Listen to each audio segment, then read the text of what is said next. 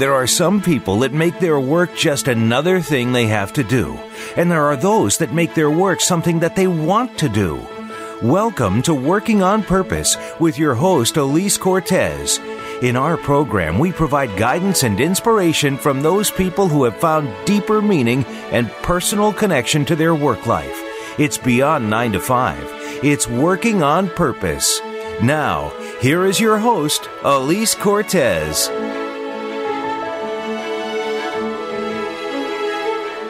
Welcome back to the Working on Purpose show. Thanks for tuning in again this week. I'm your host, Dr. Elise Cortez, joining you live from Dallas, Texas, which is home base for me. If you've been tuning in for a while, you know this program is an inspirational thought leadership platform that advances the conversation on living and working with passion, inspiration, and purpose. I'm committed to helping create a world where business and capitalism are a force for good, constantly working to address the immense number of problems society faces, serving all stakeholders, certainly its employees among them. The Gallup organization reports that 85% of the global workforce does not want to go to work on Monday or whenever the shift starts.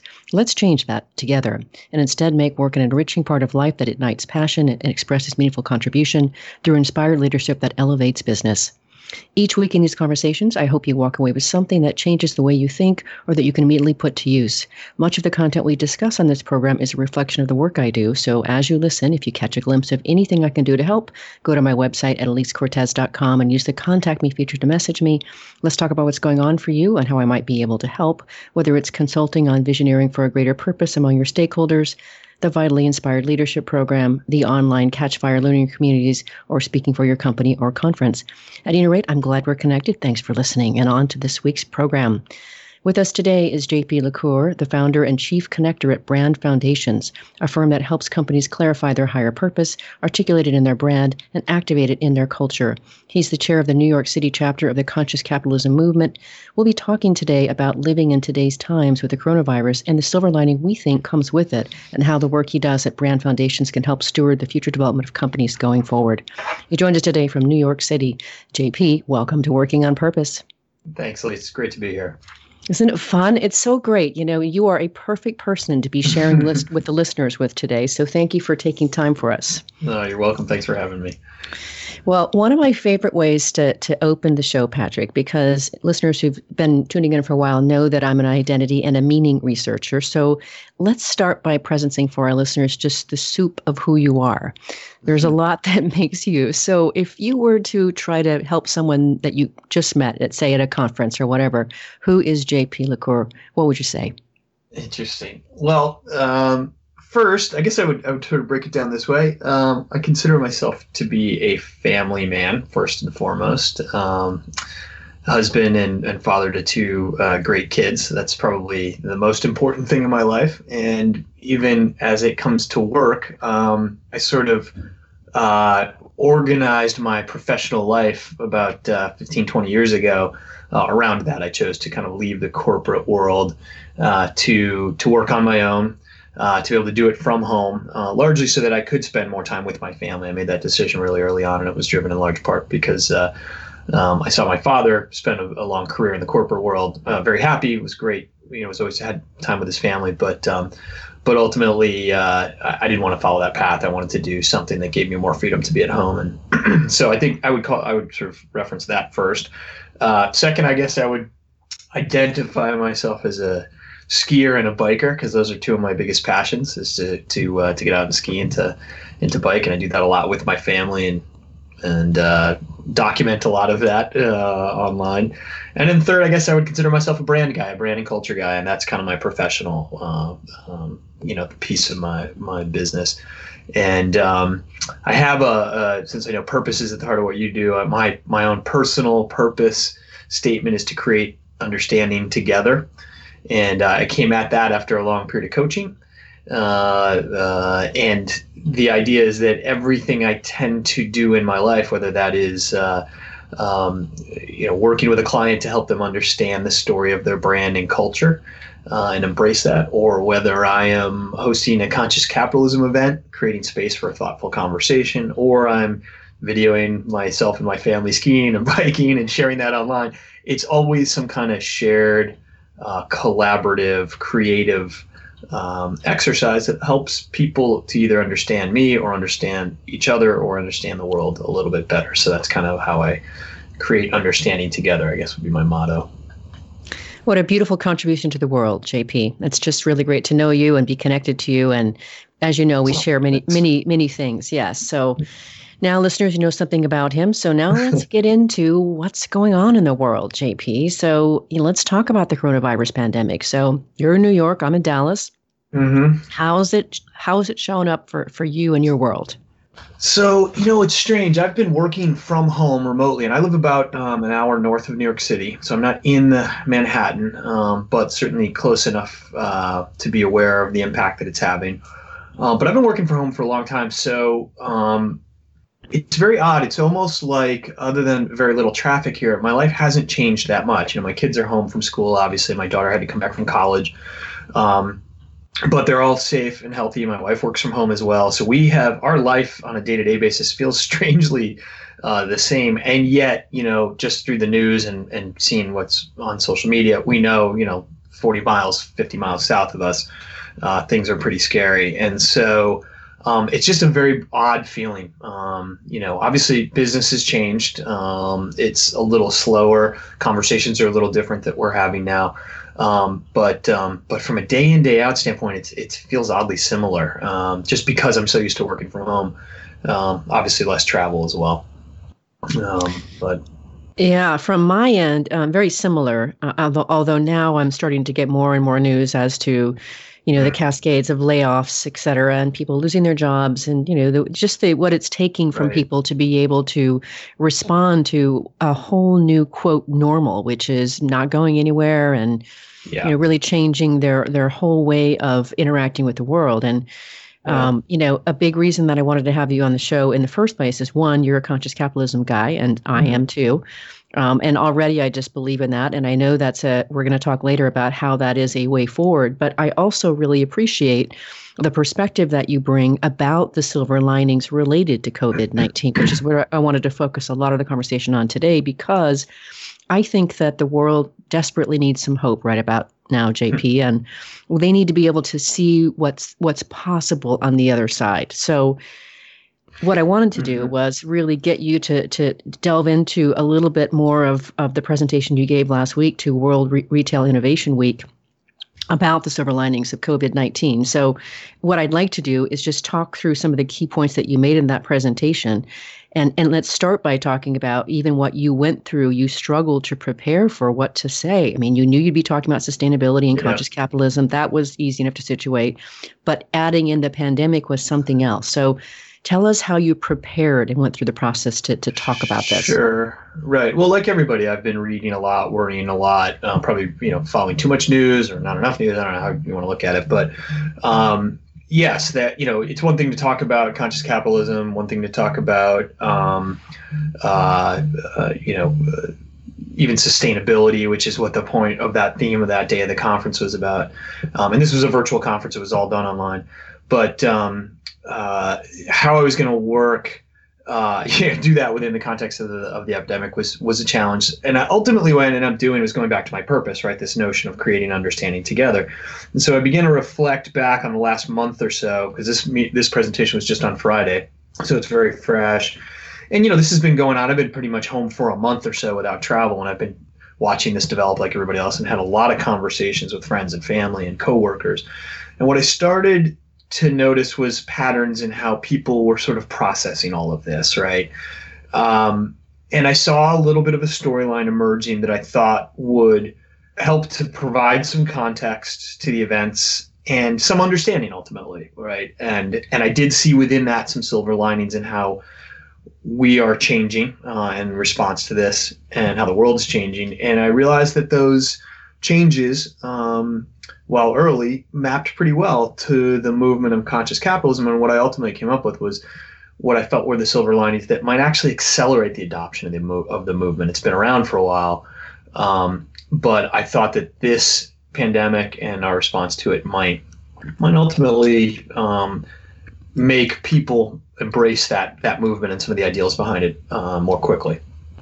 So yeah, I'm absolutely in agreement with that, JP. And for me, as it was really registering that this was truly a pandemic, what I really got present to is, wow, this is a forced hard reboot of the world. Yep. And and that I think that from my vantage point, I think it's undeniable that we can pretty much recognize that we are no longer a planet full of a bunch of nations. We are one group of people united under one planet, and that we need to work together, right? right? I think we finally figured that out now. So I know one of the points that you made in your presentation, which I was completely behind, and you and I talked a little bit about this, but you talk about how Mother Nature is trying to give us a wake up call and has been for a while. So, yeah. say more about your perspective on that. So, yeah, I, I mean, the first thing that I guess I would consider to be a, a, a silver lining is that, um, you know, Mother Nature has been uh, sending us, it seems like there's been a series of slow moving disasters, right? You have greater and greater wildfires, you know, uh, like we saw last summer in Australia, that our winter, um, you know, bigger storms, high, you know, glaciers melting, right? All of these things have been going on, hot, you know, 500 year floods in some areas and 10 year droughts in others. And, and, uh, these all seem like they're they it's been mother nature kind of politely sending us these wake up uh, you know, hey, pay attention here, tapping us on the shoulder, and, we're not paying, you know, we haven't been paying attention. We continue to go about uh, driving our SUVs, um, uh, you know, continuing to run sweatshops and big factories and pull resources out of the ground and and create more products to put on the shelves to keep consumers happy, right? It's just this, we're going about living our lives and and it's um, you know and we haven't been paying attention. And so to some degree this pandemic is a little bit of that wake up call. Um, it is that one thing that hits us all at once all at the same time. Because when you think about it those storms those rising seas those droughts those uh, um, wildfires they don't hit everybody at the same time in the same way. Whereas this is a global event is a true mass global event that almost nobody um, nobody can escape. Nobody can ignore it. We're all affected by it, and so. Um, you know, it, it, it is her way almost of, uh, and I heard a lot of people say this is maybe this is Mother Nature's way of getting our attention all at once, mm-hmm. and, and realizing, um, you know, that we need to change things. I, I tend to think it is. I tend to think it's, hey, dummies, come on. I've been saying, been very polite and nice yeah. about this. I, I'm, I'm losing my patience here. Mm-hmm. And to that end, um, JP, we have a couple people weighing in on the, the online chat line. Um, mm. and, and I think we'll, we'll be able to address these questions, but just to, okay. just to say them for you, we have Kelly asking, what do you think is going to come of the pandemic? You and I are going to address that as this conversation unfolds. So Kelly, just keep listening. We'll get to it. Jake is asking, do you think we are at fault in this situation? I'll let you chime in on that. I think we're certainly contributing heavily to it. Um, and then Pam is saying, do you feel there is a biblical reference in all of this? so why don't we just keep um, chatting and because we've sure. got a lot we wanted to cover in your presentation and i think a lot of all of those questions will probably be at least somewhat addressed maybe not the last one i'm not sure but um, so the next thing that you talked about was short-term versus long-term pain yeah. So when you think about how we act as human beings, um, we we're we're terrible. We're almost genetically wired to pay attention to the to the short term gain rather than the the long term. You know, preparing. Um, it's just you know kind of who we how we survived right early on. It's um, it's part of our reptilian brain, and so you know we're really not good at, um, at paying attention to those long-term signals and making and ta- taking the short-term pain to avoid the longer-term, even greater pain. Um, so I do see us as a little bit uh, not listening to these warning signs that we've gotten uh, from Mother Nature. We're kind of like the frog in in you know in the water that's slowly being turned up, and we just you know don't take we don't take action because we're not wired to do that. Um, and so that's where I think it's interesting that this pandemic comes comes along when it does because it uh, maybe that is what gets us you know uh, gets our attention right? It snaps us out of that. And mm-hmm. um, because otherwise we're we're we're basically um, uh, you know uh, continuing just down the path that we're, we're we're going down. And I just think that's part of who we are as human beings. So you know are we at fault? You know maybe to tie this back to that to that listener's question. Um, you know, sure, you know, uh, we all share the blame for the world being the way it is, or we at fault for this pandemic. Um, you know, we didn't create it. I don't think. Um, I think this happened naturally. Um, but you know, nature is um, is a system that balances itself, and um, it's a very delicate interwoven system, but it does balance itself. And who's to say whether or not you know our uh, overpopulation, overconsumption of resources that on some grand level, you know, nature just senses this these people, you know, seven billion of us or eight billion of us, are uh, are are a threat to it, and and you know, it, things happen the way they happen to to take uh, you know to address that. I don't know. Um, but I do think that you know part of part of what we are as humans is is we have a hard time planning for those long term things, which is why we haven't dealt with uh, um, you know ecological issues. We haven't dealt with uh, economic issues, right? The the longer term things you just can't continue to have. You know the, the resource uh, consumption and the wealth inequality that we have, but we're just not wired to deal with those things that well. Um, and yet, of course, you and I both exist to help empower people to be able to do those things, right? Which is again, yeah. right. So I want a presence for our listeners that this is a conversation of possibility. Mm-hmm. And so that's really what we want to talk about. And on that note, let's grab our first break. I'm Elise Cortez, your host. We've been on the air with JP LaCour, the founder and chief connector at Brand Foundations, a firm that helps companies clarify their higher purpose, articulate it in their brand, and activate it in their culture. He's the chair of the New York chapter of the conscious capitalism movement. He joins us today from the New York City area. We've been talking a bit about the coronavirus. After the break, we're going to talk more about a way forward. Stay with us. We'll be right back.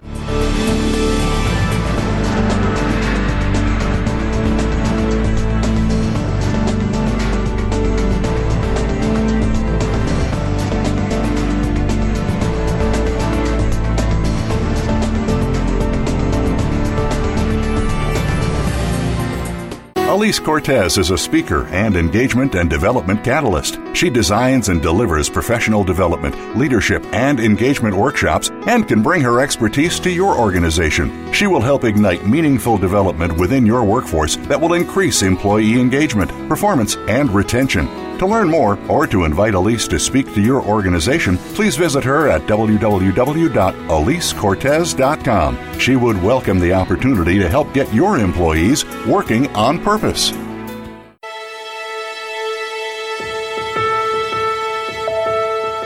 This is Working on Purpose with Elise Cortez.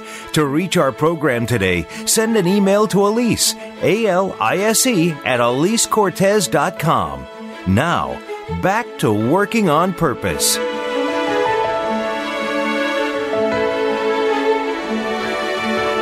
Thanks for staying with us and welcome back to Working on Purpose. If you're just joining us, my guest is JP LaCour, the founder and chief connector at Brand Foundations, a firm that helps companies clarify their higher purpose, articulate it in their brand, and activate it in their culture. He's the chair of the New York City chapter of the Conscious Capitalism Movement. In his various roles over the last 20 years, JP has been honing his skills as a creative wordsmith, passionate storyteller, and student of human com- communications, branding, and corporate culture. I'm your host, Elise Cortez. So, JP, before we get into some of the things that you talked about in your presentation about new ways that we live and work, I think it's very useful um, that we present some of the more again of that silver lining. So you've got mm-hmm. a part yep. in your presentation when you talk about.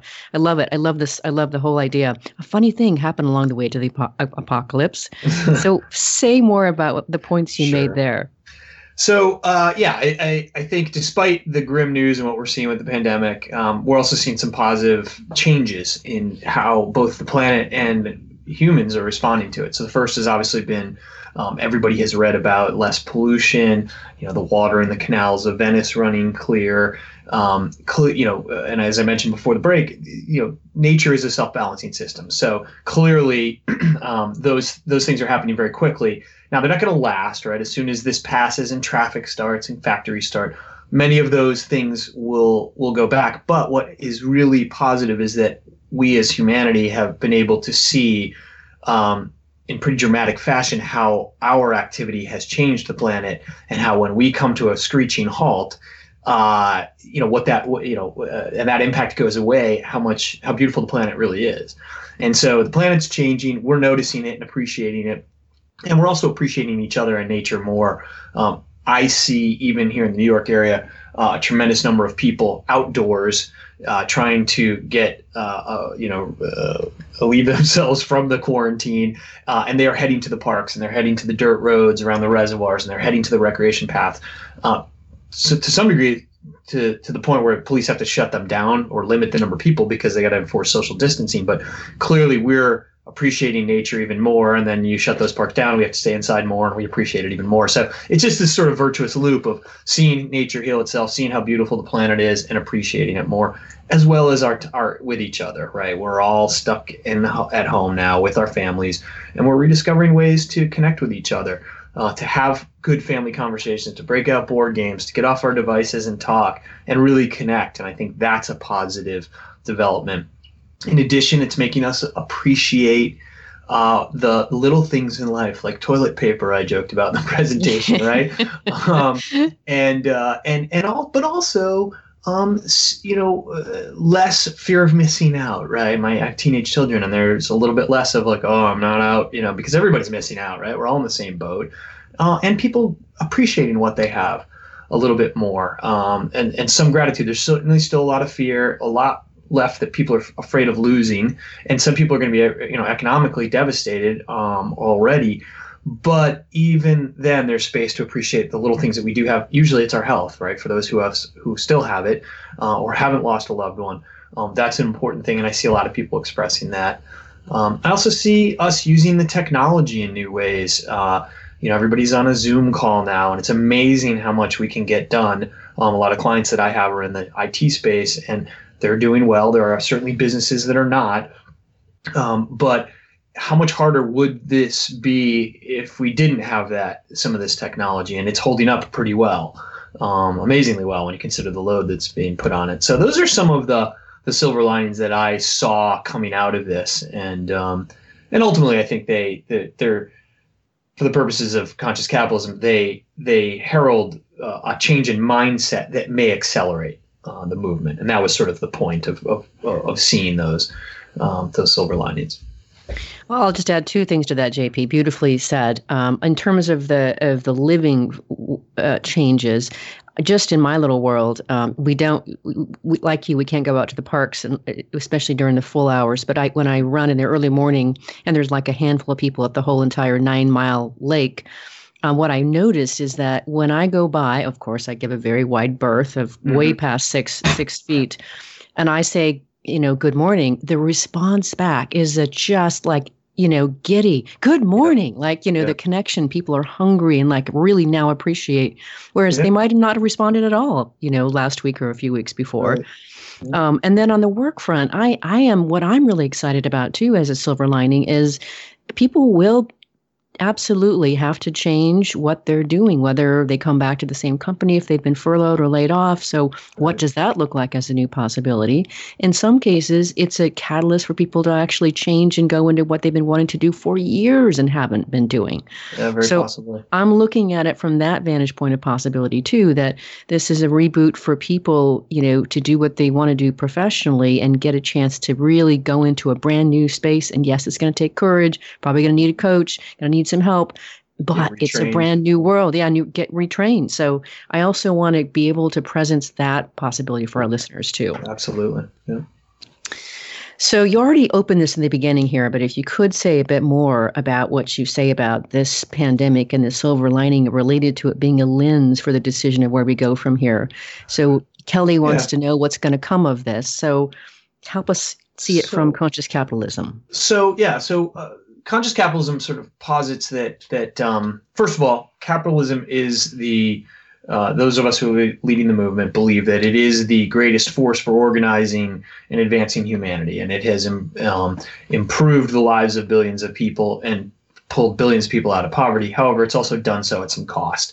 Uh, resource consumption, uh, wealth inequality, um, obviously environmental impact, right? We recognize that. And so but we also live in a period of time where tackling these big challenges that humanity faces, um, capitalism is going to need to be a part of the solution because, especially free market capitalism, because we are also living in a period of time when we don't, there's declining trust in institutions, whether that's the government, media, higher education, right? We have been living through in the last certainly 10 years or so uh, a period of severe decline in those institutions. So they'll have to be part of the solution as well, but so will capitalism. And so um, the conscious capitalism movement uh, suggests that in order to do that, uh, the capitalist system is going to need to evolve, and it evolves in four ways by having um, a, every organization having a higher purpose beyond just making a profit, um, by having a conscious culture uh, that um, serves the we and not just the me, uh, and and takes care, you know, serves that greater purpose. A conscious leadership structure, almost a servant leadership uh, mentality, and then also a multi-stakeholder perspective. And so, in each of those areas, we we can see some things happening uh, in companies that seem to show that we're accelerating uh, the adoption of these ideas. So when it comes to purpose, you know, companies um, like uh, LVMH converting over factories that produce perfume to uh, doing things like uh, hand sanitizer um, because their purpose is to celebrate life and to be innovative and creative. Those are some of their values. Well, that's a way they can honor that that greater purpose. Um, or a client of mine, DataBank, which is a data center company whose purpose is to reduce or remove the worry from managing mission critical uh, IT systems. They uh, because uh, clients can't necessarily get to the data center now. They're able to provide, their staff is providing the remote hands to be on site uh, so you don't have to worry about that. So you see companies sort of embracing purpose. Um, and we're also seeing it in individuals, right? Healthcare workers who continue to show up uh, every day despite the protective gear. They're not doing that for the paycheck. They're doing it because they believe in a higher purpose. So culturally, globally, individually, you know, in companies, we see people embracing purpose. I think that's a good sign um, of advancing the the uh, the movement. Uh, when it comes to servant leadership, we're seeing great examples of leaders whether that's uh, Mario Cuomo or Dr. Fauci um, or even Jay Powell at the Fed. People were speaking very plainly and directly uh, to the American public and leveling with them and appealing to our better angels. And, um, you know, that instills a, a, new sense of, I think, what it means to be a good leader. And not only in these individuals that we see, but hopefully in the institutions, right, that we have started to mistrust. And now all of a sudden we realize, wow, how important government is and scientific experts and getting the straight story on these things. So hopefully this is an opportunity for us to rekindle uh, an appreciation for uh, leaders and for what it means to be a leader and for the leading role that some of these institutions can play.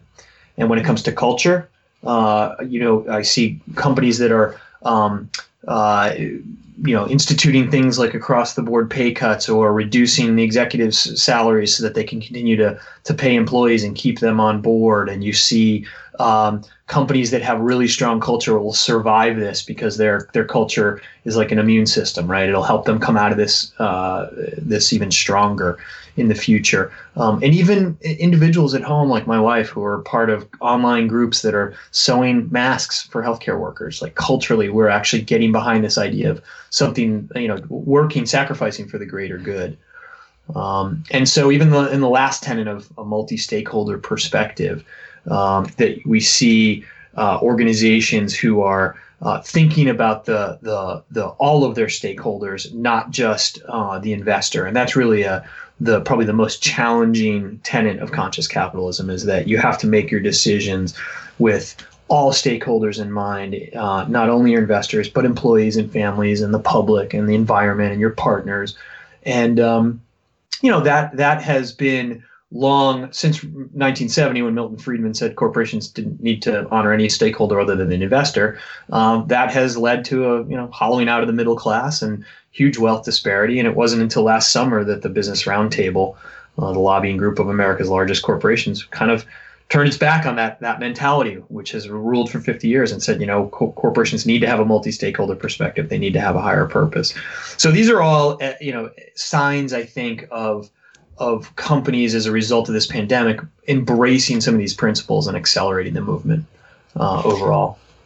Beautifully said, JP. Just beautifully said. And listeners, I hope you're starting to recognize just more of why the conscious capitalism movement is so important to JP and I, and maybe you can check further into it. But I, I think you've elucidated it beautifully, JP. And what I would add to that is in terms of my perspective and the work that I do, helping organizations to develop purpose inspired leaders and meaning infused cultures, the reason I, I do that work is because what it does is it forces a higher gaze and pulls us into our higher states of being rather than just functioning as people that are doing business to make money, we have the ability to tap into our purpose, our meaning, our passion, and those pull us higher. And so when I look at the, the COVID 19 pandemic, what I see is an enormous, huge problem that's calling forth all of our best possible response as a humanity, all of our talents, all of our collaboration, all of our cooperation, and ingenuity, as you talk about.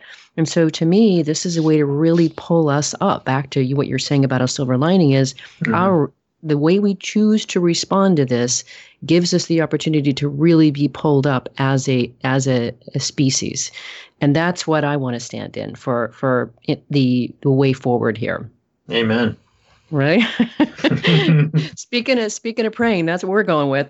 All right, right. well let, let's grab our last break and then we'll get into some of the things that you're doing jp to address the the way forward I'm Elise Cortez, your host. We've been on the air with, with JP LaCour, the founder and chief connector at Brown Brand Foundations, a firm that helps companies clarify their higher purpose, articulate it in their brand, and activate it in their culture. He's the chair of the New York City chapter of the Conscious Capitalism Movement. He joins us today from New York City.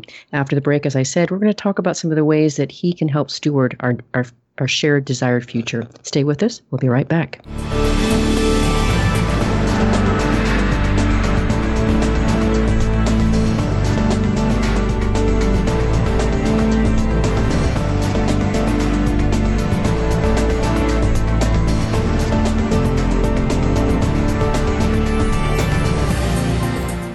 Elise Cortez is a speaker and engagement and development catalyst. She designs and delivers professional development, leadership, and engagement workshops and can bring her expertise to your organization. She will help ignite meaningful development within your workforce that will increase employee engagement, performance, and retention.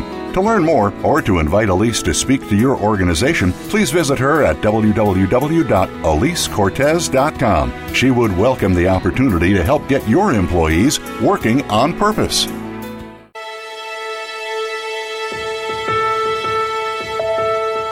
This is Working on Purpose with Elise Cortez. To reach our program today, send an email to Elise, A L I S E, at elisecortez.com. Now, back to working on purpose.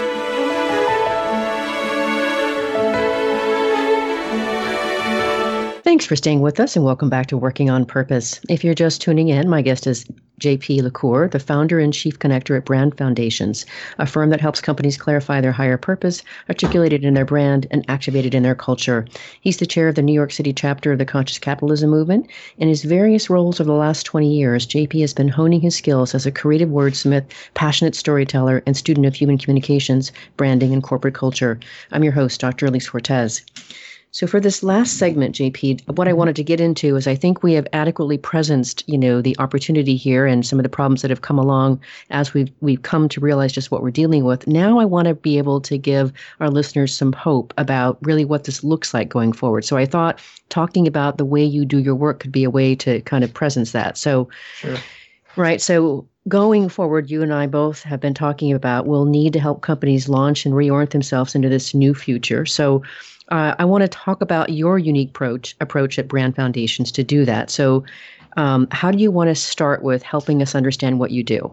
Sure. So, you know, at heart, we we help companies that are going through a big transition period, usually merger, acquisition, or some change, um, to re- recast the story of who they are, both uh, as a culture and as a purpose, because we think that um, they're they're sort of opposite sides of this same coin, and that ultimately you have to go to market with something that's that's authentic, um, and that means a, a, you know a brand, an outward brand that's also reflective of your internal culture and who you really are. Um, going forward, I think that this whole notion of authenticity is going to be more important than ever, um, and having a well-defined purpose um, that's reflected in your culture and in your communications is you know one of the quickest ways to do that um, and to and to communicate, you know, to convey that authenticity. Um, and I think you know, in the wake of this pandemic, people's minds will have changed a little bit about capitalism overall, and and um, and maybe the importance of profit, uh, you know, versus a positive impact on society, and purpose can help with that as well. And um, so we've always we've always believed that that that brand and culture, um, you know, really go together and in 2011 sort of intentionally set out to change the practice from a very traditional marketing firm to to one that brought those two together.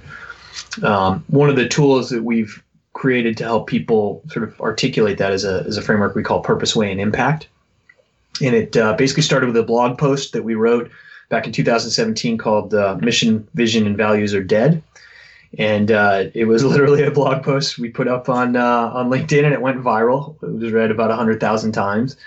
And um, what we did is we looked at the the mission, vision, and values framework as as a one that had sort of uh, served its usefulness. Um, you know, first appeared in business school curriculums in the 60s, and then um, has largely been tuned out by the modern generation. And, and it didn't have a lot of context. It's hard to know how a mission relates to a vision. Everyone's got a different definition. How do the values tie into it? And so we created a model we call Purpose, Way, and Impact, which is sort of three stages of a rocket. Uh, and so it's easy to remember and tell a story about. And um, uh, the first stage is the purpose statement, and it's the first stage of the rocket. It's you know what's wrong with the world that I want to change. What can I no longer stand uh, for? I can't stand to exist, and have to change that. Um, the next stage is the way statement, and it's going to be the one or two ways you will go about pursuing that purpose that define you and make you different. Not all your core values, just just one or two that we, you will be known for. Um, this is a shorthand, right? We're brand guys, so we're trying to take a brand lens and put it to this mission, vision, values thing and make it more memorable. And then the third statement is, or the third stage of that rocket is the impact statement, and it's um, unlike a vision statement, which tends to be very inwardly focused. You know, companies will say, "We intend to be the best company at," you know, our vision is to be the best company at blah blah blah blah, and it's usually about them. In this case, an impact statement is sort of you get into orbit in that third stage of the rocket. You look down at the rest of the world, and if you have achieved your purpose, um, uh, you know what? How has it changed everybody else's life? And so, purpose, way, and impact. These three simple statements. Um, as an example, in the in the article, we used Southwest Airlines. We sort of made it up. We said, you know, their purpose was to democratize air travel. Right? You're now free to fly about the country. That's even their motto today. Uh, the way they go about doing that is something functional, which is low cost, right? They don't give you a bunch of peanuts and perks and other crap. They uh, they keep costs down, and instead they do something very human, which is humor, right? So something functional about the business and something uh, very human, and that's to use humor, to laugh and just kind of get through the hassle of travel, and that's that defines them, right? They're an airline, so I guarantee you they have safety as a core value, but it's not it's not what they're known for. What they're known for is humor, and so you kind of elevate that in that statement. And then their impact statement, right? If everybody can travel, um, lives are enriched, families, you know, grow, uh, experience, you know, there's more love, more experience in the world, whatever. It's something very aspirational, but if you can achieve that purpose, um, so that's sort of a model that we've we've developed that we think is really useful for people to take forward, especially in the wake of this uh, uh, pandemic. Yeah. So, two things I want to comment on that really quick, JP. Mm-hmm. First, back on the Southwest Airlines example of, you know, this is a company that that is often recognized for it being, uh, you know, consciously capitalistically run. Um, the leadership is servant in nature. I would also call it inspirational in nature. And and and for me, I do fly Southwest Airlines, and I also had the remarkable experience, and this just shows so much about authenticity um, I was flying here from Dallas down to, I think, San Antonio one early morning. Um, I'm like the last person on the airplane, and I hear all this commotion behind me. And I'm like, what is going on? Are we, you know, is there a problem with the airplane? well, what's going on is Herb Kelleher is getting on the, on the plane, and he's causing this, you know, this this commotion. For those of you who don't know who the man is, he was the CEO for years, and I think the co-founder. And um, anyway, he gets on the airplane, and you know the whole plane erupts. and then as we take off in the sky, he gets up and he starts handing out peanuts. And then when we get off the plane, JP, in San, San Antonio, I mean, I'm following this legacy of a man, and I'm not kidding you. It's like the sea, just people leapt from their seats and came yeah. to greet him. And, and I thought, isn't that beautiful when you can do something like that? And that's what I want for you listeners to be able to create a life for yourself where you can be authentic, live your purpose, and make that kind of impact. That's what I want for you, right? So, such a great illustration when you brought up Southwest Airlines. The Absolutely. second thing I want I want to say is what you do so beautifully, JP. One of the many things that I admire about you is, and that I I try to teach to my my people in my leadership programs is the importance of being able to tell a story well because that is the way that you can enroll them into how they're aligned with the purpose where is the meaning for them that they can drink deeply from and it does take presencing usually through language to do that and so if you right. could just say a couple things about that it's your world it's your your your craft if you will Yeah, I mean, um, storytelling at the end of the day is how people re- is what people remember. Um, you know, more so than facts. Uh, we remember we, we remember stories, um, and so the more you can tell a story, um, and there's studies that show, you know, our, our, our, brains when we hear a story leave chemical traces that allow um, that aid in recall um, along the neural pathways, and so we we remember stories, or we're more able to pass them along, um, and they just connect with people. Um, and the other thing too is that stories all have characters in them, and I think that one of the things that's going to happen as we move forward um, in in the months and years ahead is that people are are missing connection. Um, and that's the thing that we're craving the most and it's the thing that we're going to want the most when we get out of the quarantine. Mm-hmm, and so agreed. The, you know the question of how do you create the right kind of connection in the right ways with the right audience is, is a is a big deal and how do you tell the right story. And understanding character um, and characters and stories is going to be key. And um, you know for example people who you could take apple and microsoft as just two companies and when when and, and that have very different origin stories um, and yet you have people who would tattoo themselves with those with those um, uh, logos, and they're very different. But they are um, the, those companies and what they represent is as much about the people as it is the company itself. So if I tattooed myself, um, you know, the origin story of Apple was was to be a rebel, right? To to think different. Uh, whereas Bill Bill Gates was all about a computer on every desktop. It couldn't be more sort of democratic than that. And it really says more about the people who tattoo themselves or, or gravitate to that product than it does uh, the even the companies themselves. So understanding the character of their audiences is, is important, and one of the ways we do that is to use archetypes, um, not only in the brand work that we do, which is archetypes have been around for a long time. Um, Carl Jung had theorized at the turn of the century that you know these characters uh, that we all recognize from tens of millennia of storytelling are almost genetically imprinted on us the hero the jester the caregiver etc so they've been in advertising, but they're also in cultures too. And we use some tools like Culture Talk as a survey instrument that allows us to measure the presence of archetypes in the culture of our clients in the differences within their cultures, right? Different departments or as companies merge together, the different archetypes that are there gives you a really powerful lens to understand the culture, to understand people. We all know these characters, so it becomes very innate. And then they all have a narrative element, so it allows you to tell a story about them um, more easily and to and to create storylines that connect. Understand yourself understand your audiences and and connect with those people and with a with a good story so I, I, and I as you know when you and I both talked before about your archetypes I think they're incredibly powerful and give give us access to understand well which one do we tend toward in our organization? Incredibly mm-hmm. useful. So now let's tie this back because it starts to sound kind of you know ooey and gooey here so we we know the innate value of brand and culture. That's right. more of our, the space that we live in, the water that we swim in. But for to many business leaders, these intangibles lack a concrete connection to financial impact. So how do you broach that topic with prospects or clients? Yeah, that's a good question, and it's it's very difficult. Um, but there are some very visceral truths that we have sort of discovered and found. Um, a lot of our clients come through uh, like the private equity channel. They are um, uh, companies that are doing M and A. They're privately owned. They're they're doing lots of acquisitions, and so we've had a lot of practice having these conversations. Um, and mergers and acquisitions drive a lot of that work. And the, so here, one of those truths is that 50 to you know 80 percent, it's estimated of M and A fails to um, return uh, what investors expected. And the reason is, is almost always culture. Mm-hmm. Yep. And everyone is doing M&A or some kind of, you know, there's a lot of inorganic growth that's happening. Um, everybody knows this and most ignore it. And so that's a pretty visceral, um, they can all understand that, right? If you're going to do um, uh, a- any kind of merger acquisition, you know, there's a high, high likelihood that you're going to have a lot of pain as a result of it. So people know that um, while that's not a direct financial benefit, they know if they do it wrong, it's going to be a, a, a less of a, a, positive outcome than if they do it right. Um, the second thing is that brand and culture are sort of a class of intangible assets that are considered goodwill, and um, the other one would be intellectual property. Um, KPMG has a study out that shows that across something like 17 different industries, uh, and this is only a couple of years old, maybe three, four years old.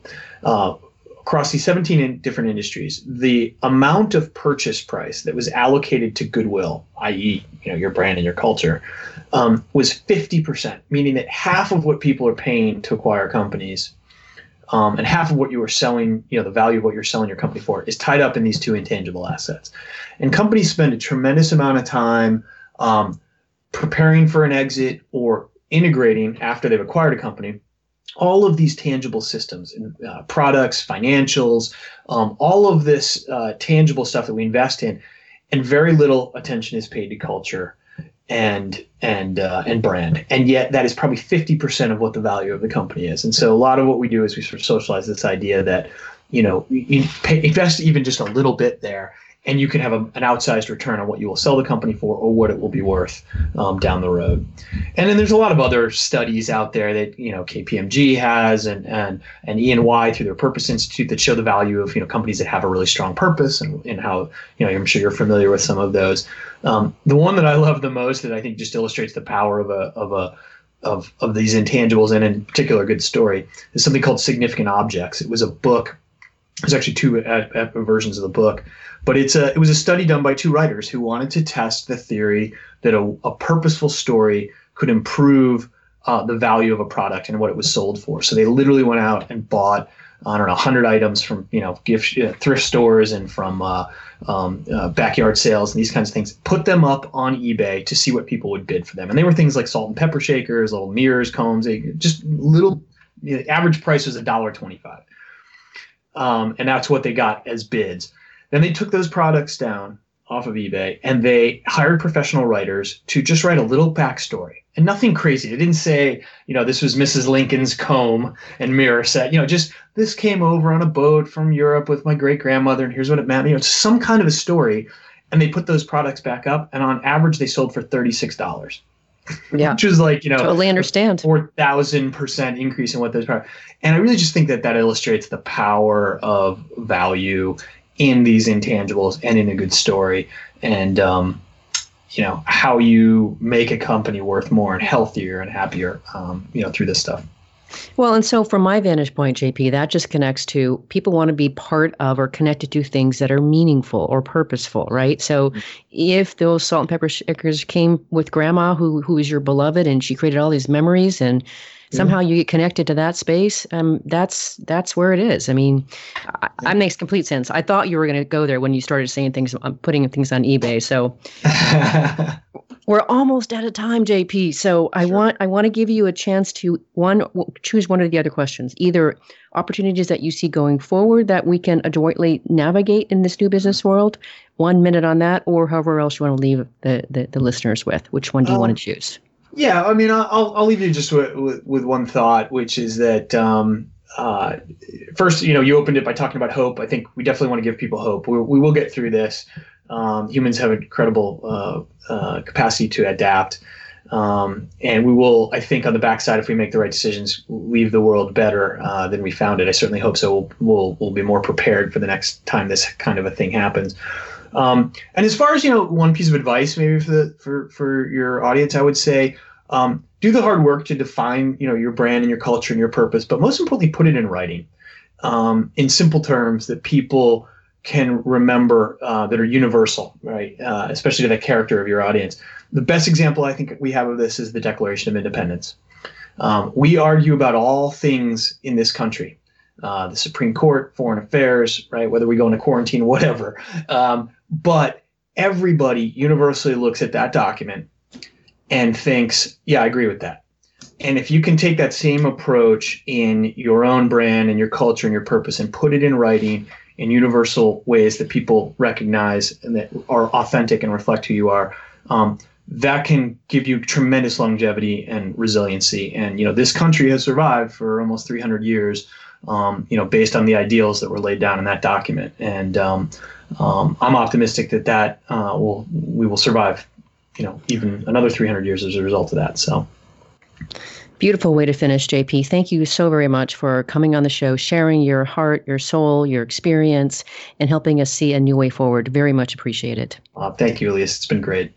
Uh, and for me to add on to what he said, what I would just say is, and we need each one of you to really dig in and from your purpose, your authenticity to contribute to the world that we want to create for ourselves. So that's, we need you individually as well. So please join, join us in the movement to create the world that we all want to live in. So, if you want to learn more about JP LaCour and the work he and his team are doing at Brand, Brand Foundations, go to the website. It's just brandfoundations.us. Last week, if you missed the live show, you can always catch it via recorded podcast. We were on the air with Hector Garcia talking about the delightful book he co authored called The Book of Ichigo Ichie The Art of Making the Most of Every Moment, the Japanese way. Timely as we shut ourselves away at home, I thought. Next week, we'll be on air with David Grayson talking about the link he sees between purpose and ethics and five attributes of leadership to sustainability. See you there. Remember that work is at least a third of our life, so let's work on purpose.